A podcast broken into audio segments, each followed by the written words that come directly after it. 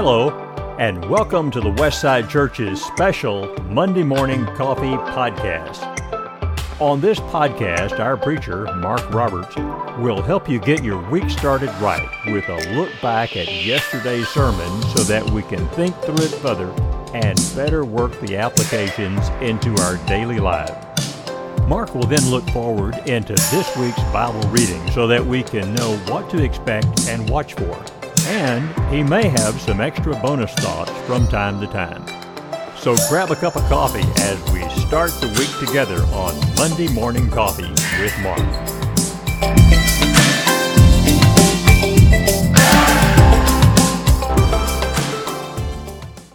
Good morning, good morning. Welcome to the Monday Morning Coffee Podcast for Monday, February the 5th. And we are rolling into this week with a ton of momentum. The groundhog says spring is coming, and that is great. Although now the weatherman is saying spring is not coming, and maybe there's going to be another one of these Arctic blasts. More importantly, we had a great day yesterday at Westside, and I love talking about daily Bible reading as a family. That is such a practical and powerful idea. And where we are in Mark is just tremendously helpful in that connection. So let's just put all of this together. Let's think more about Bible reading, particularly as a family, and let's get into our Bible reading. Let's get started. Yesterday, I did talk about building faith, cultivating faith in our children by the practice of regular daily Bible reading as a family. And that really wasn't about how to do that. There's lots of ideas on the internet. You can Google all that up and read various blogs and posts and articles and ideas about how to do that. I just think maybe the thing that matters the most is constancy. If you're going to church on Sunday and Wednesday, every Sunday, every Wednesday, that gives kids a landing spot. It is absolute, it is rock solid. This is what we do. I know where this fits. I know where I fit. Got a ball game. We won't be at the ball game. We go to church. Got to practice. Mom and dad picking me up early because we go to church. This is who we are. This is what we do. Now, you add to that regular daily Bible reading, and now they have something else solid to stand on. This is who we are. This is what defines us. This doesn't change. That provides a tremendous sense of stability which is exactly what we want our kids to have and exactly what we want them to have from the Word of God.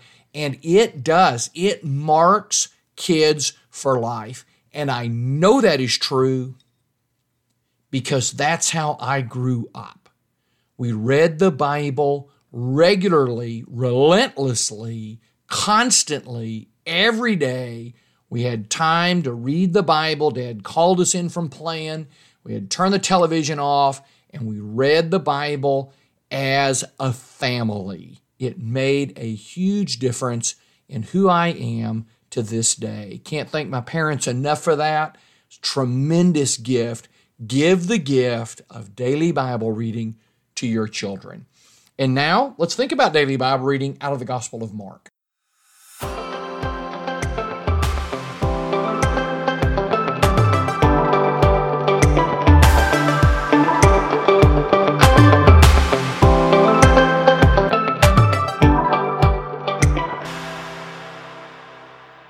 Monday's reading is Mark chapter 7, verses 14 to 23. Let me grab some coffee here. Oh, that is good coffee right there. So, Friday, we read Mark 7, 1 to 13. And now this is an explanatory note by Jesus. This is Jesus' commentary on what he just said. And it's very important. He calls the people to him, verse 14. So, notice Jesus is making a point here. I want to push this, I want you to understand this. The Pharisees are so concerned about all these washings, and they are missing the point of God's law. You may notice that verse 16 is missing in your Bible, and it is omitted because it is not in the best manuscript and was probably added later by a scribe who saw it in the other gospel accounts, and so he jotted it in, or maybe it was noted in the margin and somehow it made its way into a manuscript. Verse 16, not in the best manuscripts. Don't panic about that. Don't panic about that. Sometimes people will post a list of verses. Oh, look, these verses aren't in your Bible, but they're in the King James. And what that does is assume that the King James is the absolute standard, that it was a perfect translation. And so anything that's left out of the King James somehow is defective. Of course, the King James is not a perfect translation. There are no perfect translations. And so the King James may be the one making the mistake, not the ESV or the New American Standard or the NIV, depending upon what you're reading this morning. So don't get lost in the translation questions, and particularly just this idea of verse 16 if anyone has ears to hear, let him hear. I don't think anybody's going to lose their salvation because Mark 7:16 is not in the text. The, Jesus then notes in verse 17, actually Mark notes for us here that the disciples asked a question further. Mark really takes pains to point out that the disciples struggle and don't always understand. But I love here, just like in chapter 4 with the parable of the sower, they ask Jesus, and Jesus explains what's going on. Catch the note in verse 19 where Mark is helping the Gentile audience see that kosher dietary laws will be done away with. That, of course, doesn't happen until the book of Acts, but we see that once it gets there, and this is preparatory to that. This is such a significant text. It tells us that Jesus is primarily concerned about the inside. That doesn't mean, of course, the outside doesn't matter. As long as you have love in your heart, you can murder people. that's crazy. We don't go there. But it all starts from the heart. We have to start from the inside and let the inside work outwardly and change us on the outside. That's what Jesus is doing here. That's what we need to see here. And especially, we need to notice this is a big break with the religious leaders of the day. I'm reading this and I'm seeing, wow, Jesus is cutting apart their regulations and rules that they identified themselves with and that were so important to them. This is going to create problems between Jesus and the religious leadership, problems that could problems that could get Jesus killed. Don't be surprised when Jesus gets to Jerusalem and they're not rolling the red carpet out for him. Tomorrow, we continue in Mark chapter 7. On Tuesday, we continue in Mark chapter 7. We are reading Mark chapter 7, verses 24 to 30. This is a story that doesn't get a lot of airplay because maybe in some ways it doesn't seem very flattering to Jesus. It's a story that maybe leaves us scratching our head a little bit. I'll try to work with some of that probably the big idea for us is to get what's said in verse 24 that he went away to the region of Tyre and Sidon. Where is that? Did you stop, go to the back of your Bible and look at that map? We need to do that. I talked Sunday morning in the 9 a.m. hour about the land of Israel and what goes on there and the physical features of that land. We need to go look at these maps and think about where Jesus is. If you do that, you'll see that Jesus is very far north. Very, very far north. Jesus has left the region of Galilee. And I think there are a couple of reasons for that. One might be that there's just a lot of interruptions here. People just keep coming to Jesus, and he wants to do some training with his disciples. People are constantly seeking him out. And then I wonder if there is some concern here about the Pharisees, those particularly coming from Jerusalem, continually hounding him, and maybe Jesus could be arrested before his time.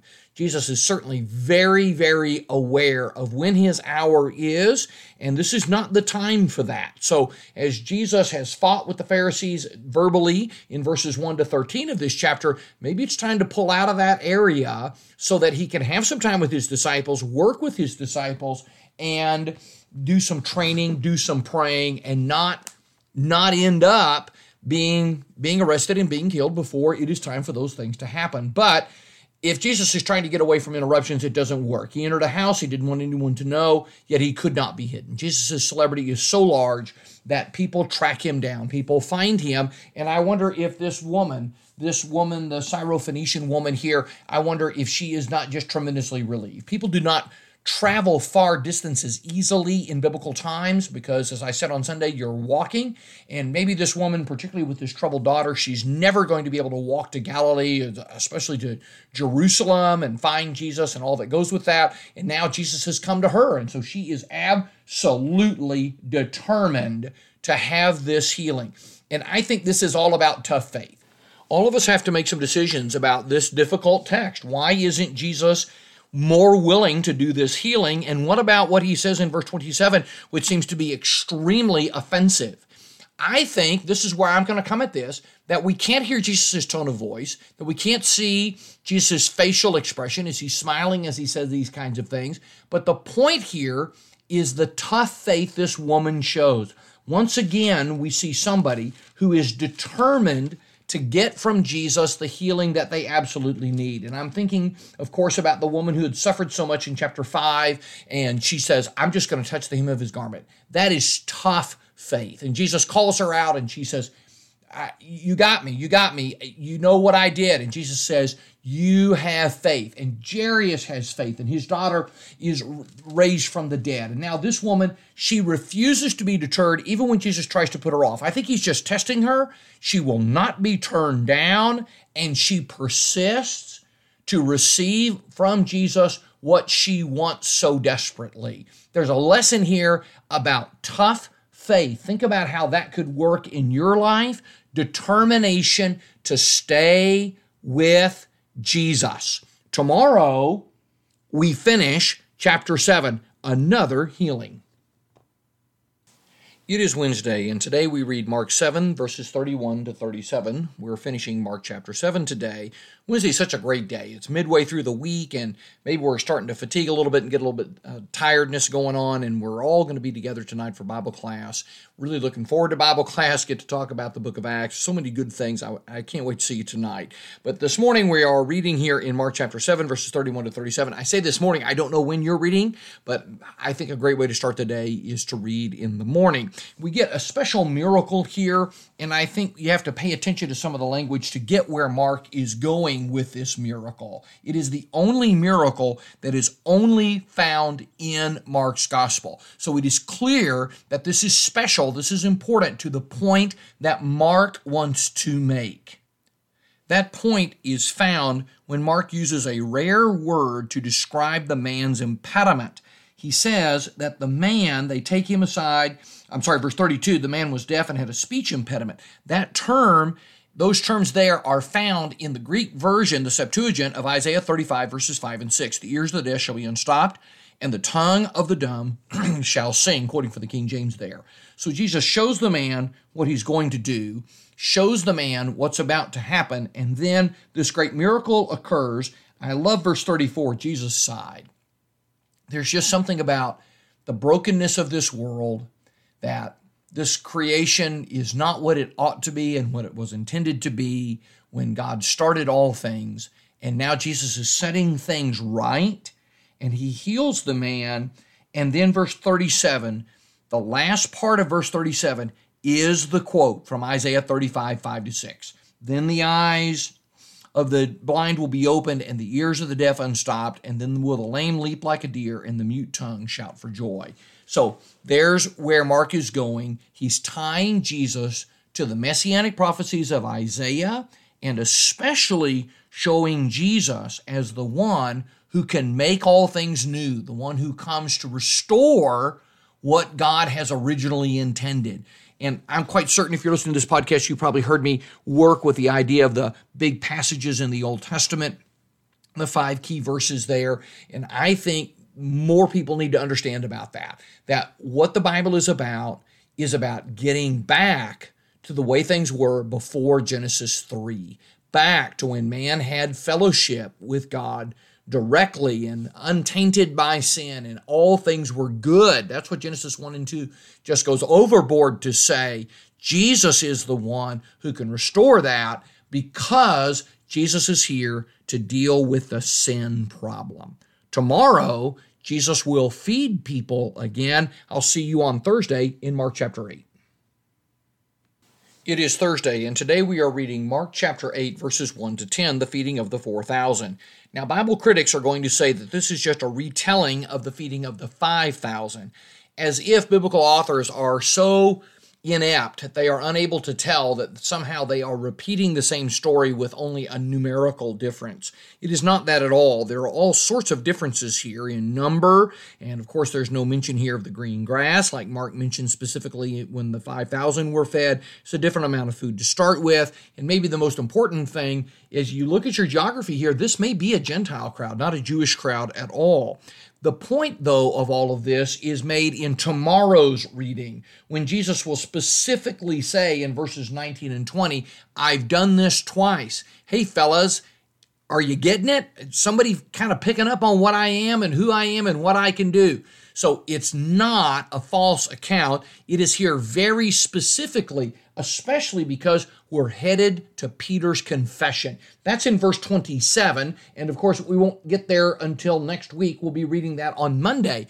But Earlier, Jesus feeds the 5,000, and Mark then tells us that the disciples didn't figure it all out. They did not understand, Mark chapter 6 and verse 52, they didn't understand about the loaves, but their hearts were hardened. This time, the feeding of the 4,000 will lead to faith. Peter's great statement of faith in Mark chapter 8, beginning in verse 27. So let's treat this for what it is. It is another illustration of Jesus being the great provider, the incredible provider, the one who can just provide whatever is needed for physical necessities, healing, food, and especially spiritual necessities. Maybe what stands out to me is it says that the great crowd had gathered, they had nothing to eat, and Jesus says, They have been with me, verse 2, three days. Can you imagine staying with a teacher out in the remote parts of somewhere,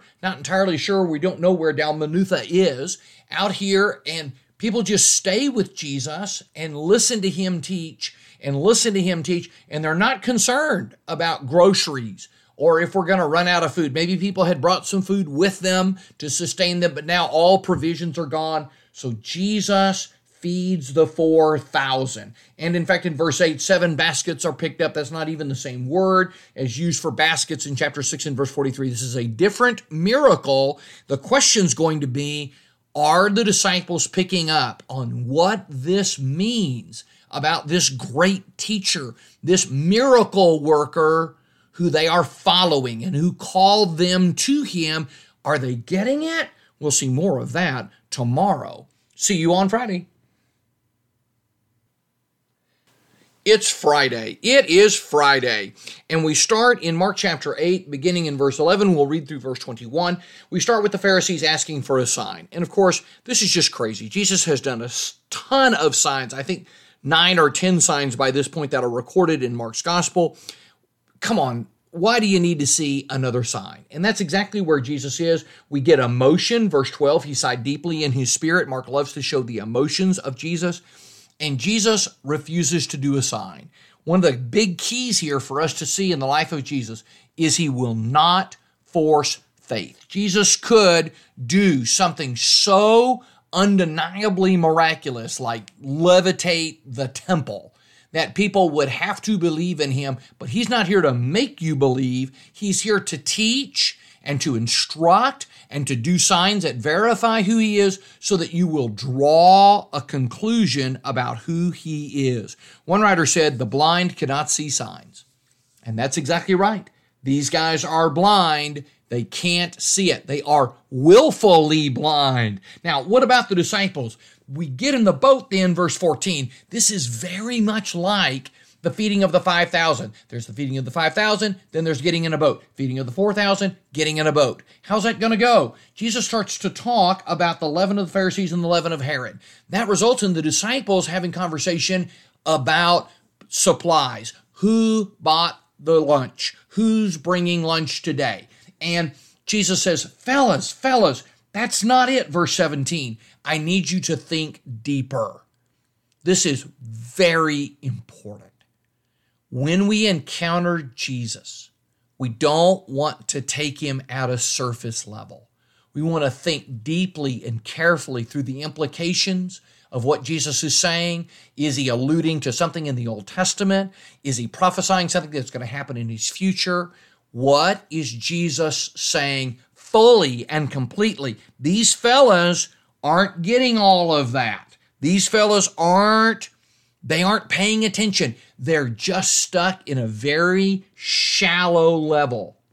And if you want an example of thinking carefully with Jesus, notice verse 18 having eyes do you, do you not see, having ears do you not hear, and do you not remember? That's a quotation from Jeremiah 5:21. Jesus quotes the prophet Jeremiah to say, "Hey, you guys are acting like the people in Jeremiah's day. And if you know the people of Jeremiah's day, you know that is not a compliment. People were not spiritually sensitive in Jeremiah's day. There's a lot of idol worshiping going on, a lot of hard heartedness going on. Those people weren't paying attention to God. And so Jesus says, you know, the Pharisees, the Herodians, they're not paying attention to God. And in some ways, You're acting like them. You need to pay attention and think more deeply. Verse 21 Do you not understand? Great thing for us to be asking. Do we understand? And I, I want to press here. We want to do more than understand the geography of Israel. Shout out to the sermon last Sunday. We want to do more than understand the culture and the customs of the time. We want to do more than understand where Jesus is on the map or even what Jesus said. We don't want to be able to just reel off a ton of quotations from the Bible. We're quoting Jesus this and quoting Jesus that. We want to take it into our hearts and understand its meaning. Its meaning. What's Jesus going for? Feeding the 5,000, feeding the 4,000 was about a lot more than hungry people. It said something about Jesus. Jesus wants the disciples to make those connections. You and I need to make those connections as well. That draws the podcast to the close for the week. Thanks so much for listening. If you love the Monday Morning Coffee podcast, we would certainly love for you to subscribe or rate or give a review on iTunes or whatever app you're listening on. Best thing to do, of course, is to tell somebody else about the podcast. That is absolutely the best way to spread the word, and it gives you an opportunity to set up a conversation about the Bible. It says you're reading the Bible, you're taking it seriously, you're trying to hear and bring into your life all that Jesus is saying. Hope to see you Sunday at the Westside Church of Christ, Sunday in the 1040. I'm looking forward to talking about covenant and how seeing marriage as a covenant changes our view of who and what we are in marriage. Lord willing, I'll see you Sunday morning at the Westside Church of Christ. So until then, until Sunday, or Maybe if you're a podcast listener outside of the DFW area, you can't be with us at, Westside on Sunday. So I'll just say until Monday, I hope your coffee's delightful. You're having a wonderful Friday, and I hope that the Lord will be with you today all day. I'm Mark Roberts, and I want to go to heaven, and I want you to come too. I'll see you Monday on the podcast with a cup of coffee.